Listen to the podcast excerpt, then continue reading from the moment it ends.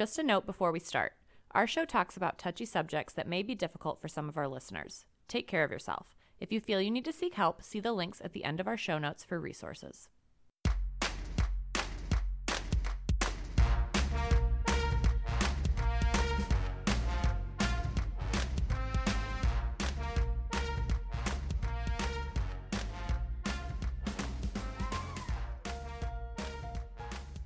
Welcome to Touchy Subjects, the podcast that aims to make those awkward conversations around domestic and sexual violence just a little less awkward.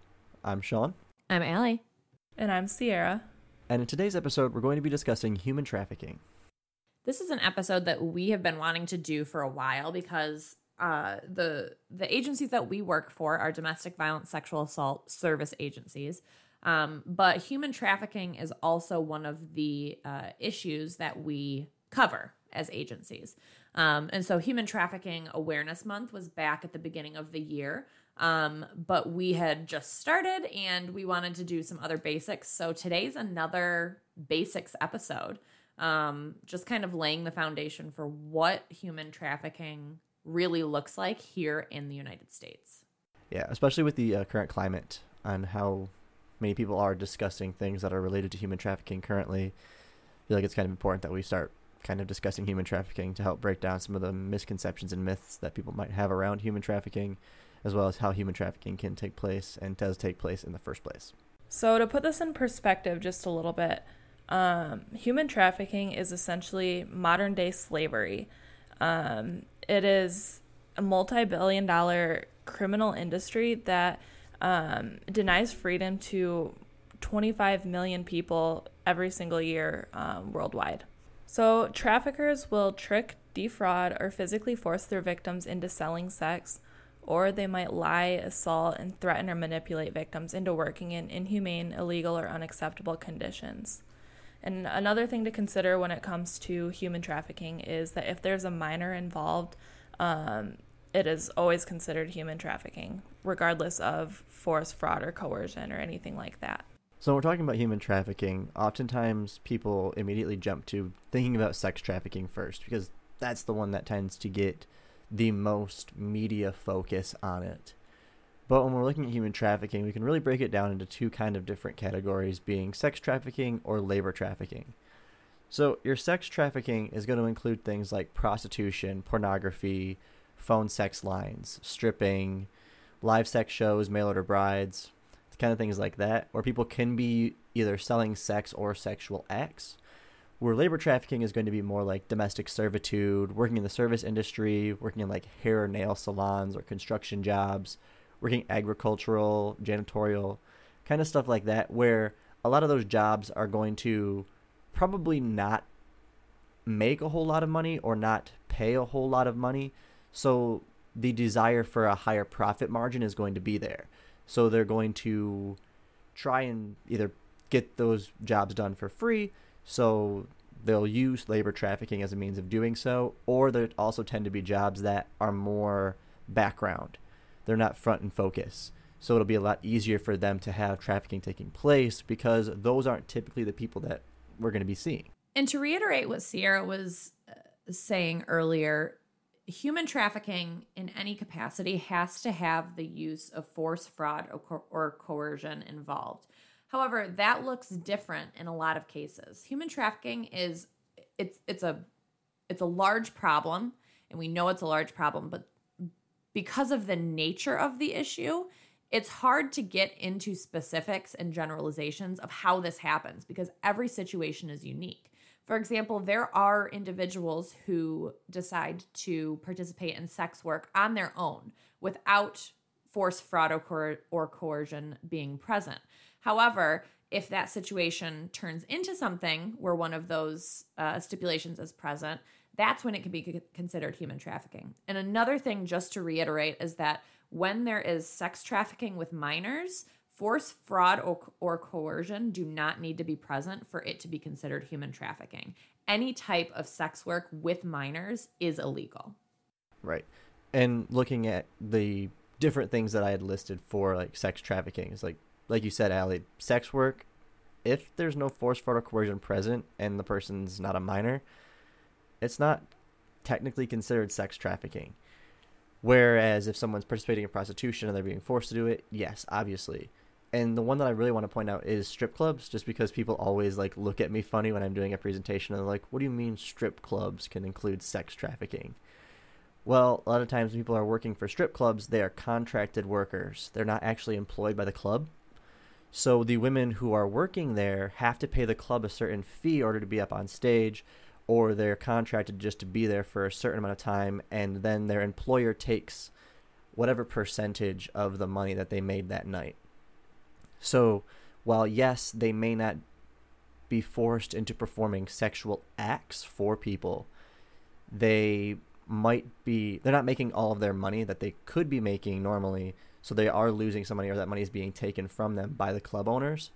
And maybe by working in the club the club owners are forcing them to do some form of sex act to their to the people coming into the club.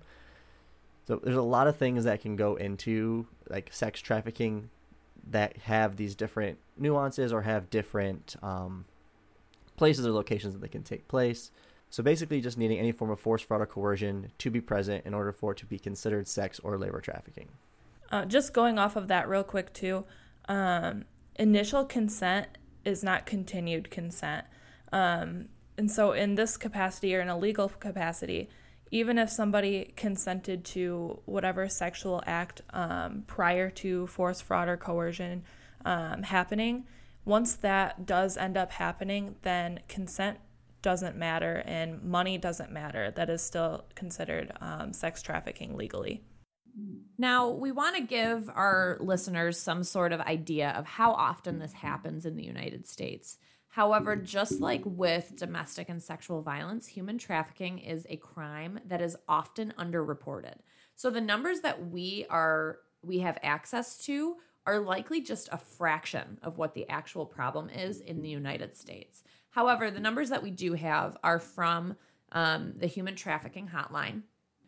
And um, to put it into perspective, for 2019, um, there were 11,500 cases of human trafficking reported to the hotline. Now, those numbers can be broken down a little bit, but 11,500 cases, and that can include multiple victims in each of the cases. Um, so the numbers are staggering, they're high. And for a lot of people, those are going to be surprising numbers because the words human trafficking have long held a meaning that is international, right? Um, that it can't happen here, that sex trafficking and human trafficking don't happen here in the US. Um, but that's just not true.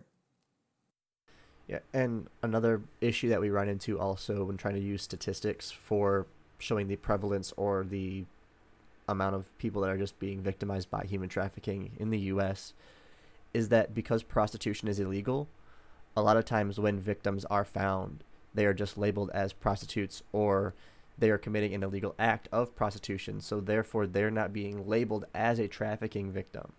So we're still missing out on those numbers as well because we're just not simply recognizing women who are being forced into prostitution as being victims of human trafficking. Another clarification to make with human trafficking is that human trafficking does not equal human smuggling. So, uh, a misconception about human trafficking is that bodies have to be moved across state or country lines for this to be present. And that's not true either. Um, so, for example, human trafficking can happen uh, in one's own town, in their state, um, and even in one's own home. A lot of times, victims are trafficked by family members. So, just like domestic violence and sexual assault, human trafficking can happen to anyone, regardless of um, race, religion, color, um, sexual orientation, anything like that. However, there are more uh, there are some people who are more vulnerable than others when it comes to human trafficking. So, some of the significant risk factors to be aware of um, are if you've recently migrated or been relocated to a new area, um, if there's substance use present, if there's any sort of mental health concerns, um, involvement in the foster care system, a runaway or homeless youth, um, things like that. Traffickers will use um, vulnerability of their victims in order to leverage um, or to have leverage over them. And they will play on those vulnerabilities to make it sound like they can provide something better. Um, and we'll get more into that later too. But yeah, just so we're clear on that, is that there are people who have more um, more of a risk factor when it comes to human trafficking. And when we're thinking about risk for human trafficking or being vulnerable to human trafficking, one of the things that I often discuss with people is I want you to just think about your price. I want you to think about your current living situation, everything that you have going on, and what could I or somebody offer you that would make you give up your current living situation in an attempt to have potentially a better life. For a lot of us listening to this, that's probably not going to be a very small amount of money. Like I I know for sure if it was a grand for me, I'm not doing nothing for a grand that I'm not sure about. That sounds sketchy. That's too good. 10 grand, now we're getting up there a little bit for me more. 100 grand, that's for sure paying off my student loans. So like whatever you need me to do, like I'm going because that frees me up a bit now, or that takes away a very large stressor in my life. But if I have a lot of those risk factors or those vulnerabilities to trafficking, if my home life is bad, or if I am a runaway or foster youth, if I am in a community that is viewing me as an other or that I don't view as supportive of me, and I find somebody who is offering me that support, offering me that chance of finding a good home life or the love that I'm not receiving at home, that makes it a lot more easy for me to give up my current living situation and go into that situation. So, we've talked with domestic violence about the use of power and control by abusers. And in the issue of human trafficking, those that power and control is also present, right? Um, so a lot of times people will question how victims even get into a situation of human trafficking. Um, and a large amount of the time, it is because they have been promised something that would make their life better, right? Whether it be money or paying off a debt, or for individuals that are around drugs, maybe they have um, debts or they have an addiction. Um, and on a more human level, a lot of victims are victimized with stories and promises of love and relationships and being taken care of. With all of that being said, one thing that we should address right now uh, is one of the common misconceptions about human trafficking is that human trafficking looks like a Liam Neeson Taken movie, when that's not necessarily true. Um, human trafficking doesn't have to be, and most oftentimes is not a stranger coming in um, kidnapping or forcing um, somebody into their vehicle or um, whatever else you think of when you initially think of human trafficking. Um, human traffickers will often make relationships with their victims. They will get to know them. They'll use social media and they'll learn enough about them to know what questions to ask to get people to open up to them. And so it's not something where it's, oh, I just I just met the stranger and he instantly was like, hey, I'll love you if you come live with me, or I'll give you a thousand dollars if you come do this, or, you know, things like that. It's not like that. It's more like, hey, like, how's your day going?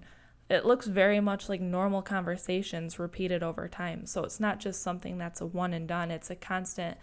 Um, it's a constant fight by these traffickers trying to keep building that relationship and get your trust so that they can then make these promises. And because you trust them and you've been talking to them for so long, you're more likely to follow through with it. It's much like it's much like what abusers in domestic violence relationships do, right? Um, it's it's that persistent pattern, right, of power and control. Um, this is how I, you know, this is how I prove to you that I'm the only person that you need. And um, those who uh, are human traffickers are use many of the same tactics. Yeah, it's why you'll hear a lot of victims or survivors saying things like, "Oh, that was my partner, or was my boyfriend."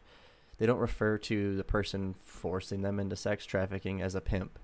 They might, but most often it's probably going to be like, "Oh, that's my partner, or that's my friend, or that's my boyfriend," because that person has built the relationship with them in order to get that power and control that they need over them to put them into trafficking.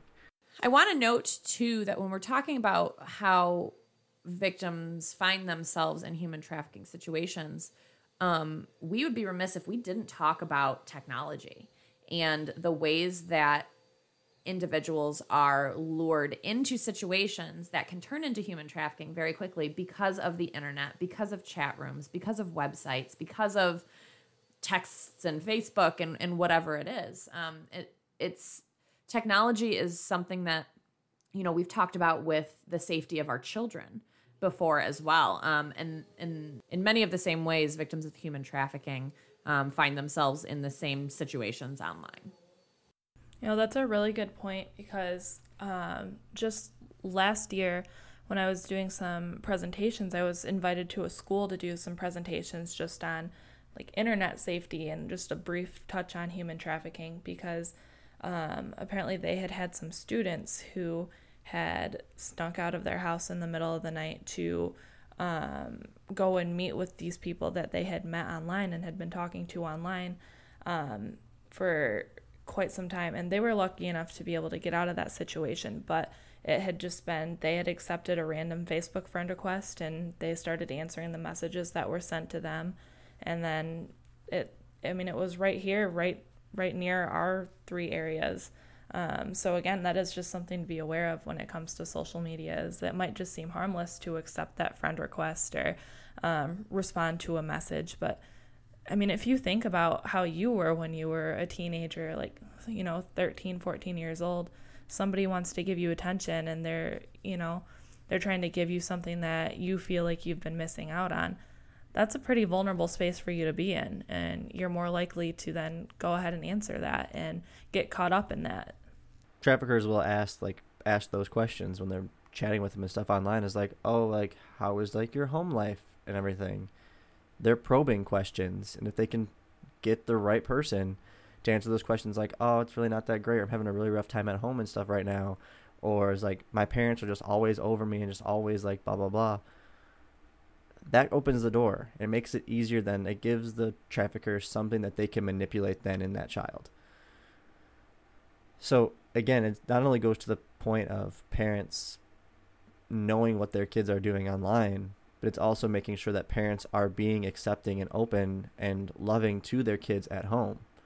It's those parents that say, "Oh, if my kid's gay, I'll kick him out of my house." Like, well, you've just set your kid up. This person you are supposed to love and take care of to become a victim of human trafficking, of sexual abuse, and you're failing your job as a parent then. I think we should talk about parents just for a quick second because I know um, with all of the craze that's going on around human trafficking on social media right now, parents are very much um, into this whole save our children movement, um, which is great in theory. However, they're not practicing this at home. And we've already mentioned it once that um, human trafficking most often happens within the family. And we've mentioned this when it comes to domestic violence and sexual assault as well. But as parents, if you are truly passionate about stopping human trafficking, these conversations have to begin at home. You have to make sure that you're one listening to your children if they say aunt so and so or uncle so and so or you know whatever um, has hurt them or made them do X, Y, or Z. Um, because I mean, we know the statistics show us that human trafficking, sexual assault, all this kind of stuff is happening um, by romantic partners, by um, by aunts and uncles and family members, and um, you know the list just goes on and on. So these conversations need to start happening where you are empowering your children and having these tough conversations, which I know we did a whole soapbox episode on um, talking to your kids about bodily safety um, at one point. And if you haven't listened to it yet, you need to. Um, but you know, just just to add to that point of this is so important, and it's not just something that you see on TV or social media. It's very much real and right in front of our faces. I would even take that a step further too, and say that if you are, like, obviously, if you have family members and stuff who have kids, and you're suspecting that maybe their parents are the one putting them in trafficking as well don't be afraid to talk to that kid or don't be afraid to call the national hotline and report it because parents traffic their kids too. Um, another thing just to point out right now too is um, according to 2019 statistics by the Polaris Project, the average age for human trafficking um, as of 2019, like I stated, is 15 years old. So put that into perspective again of just how how you're talking to your kids about being safe online or being safe with family members or whatever else that looks like in this context.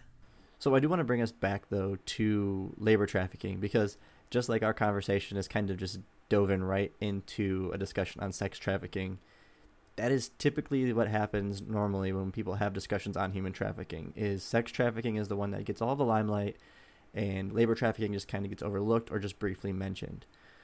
So like we mentioned the locations and stuff that labor trafficking can take place, the reasons for labor trafficking is because they want to make a profit and they're working in a business or running something that is probably not going to be making them a whole lot of money. So their profit margins are already going to be low. So they're going to look for people who can work for them for little to no money with the sole purpose then of being able to just turn as much of profit as possible. And I think the message that we get a lot of times with labor trafficking revolve around people bringing uh, bringing other people into our country in order to work jobs like work on farms and things like that. Which yeah, that can happen. But again, just like with sex trafficking, labor trafficking often takes place within a community or it's going to be taking place within the country. It's not every victim of trafficking is being brought across the borders into the United States. So like for an example of a potential like labor trafficking situation, I am sure we have all seen the posters or these pieces of paper that are posted up on telephone poles that say like need um, need employment 1995 an hour no experience needed just call this number. It's like that sounds like way too good to be true. It's like $19 an hour for no experience and no education needed? That could sound that sounds a little sketchy to me the rule of thumb that I often use with people is when I'm educating on sex trafficking, on labor trafficking, if a job opportunity or something that you're being told sounds too good to be true, it probably is. So, Sean, that was a really good summary to kind of end on because um, we've talked about some myths and misconceptions today, but we really want to dive into uh, into that more next episode um, because that's one of the reasons why um, human trafficking is so prevalent in the United States is because th- there isn't a great understanding for it. Um, so, next episode, we're going to be talking about some of those things and also some of the conspiracies that are going around right now, um, especially on social media. And uh, we'll touch base on our thoughts about those and um, kind of deconstruct where the facts are and maybe where the myths are. So, thank you all for listening today. Please follow us on Instagram, Facebook, and Twitter at Touchy Subs Pod to keep up to date with everything we have going on. Email any questions, comments, or concerns to touchysubjectspodcast at gmail.com. And in the meantime, don't be afraid to challenge, ask, and discuss when it comes to touchy subjects.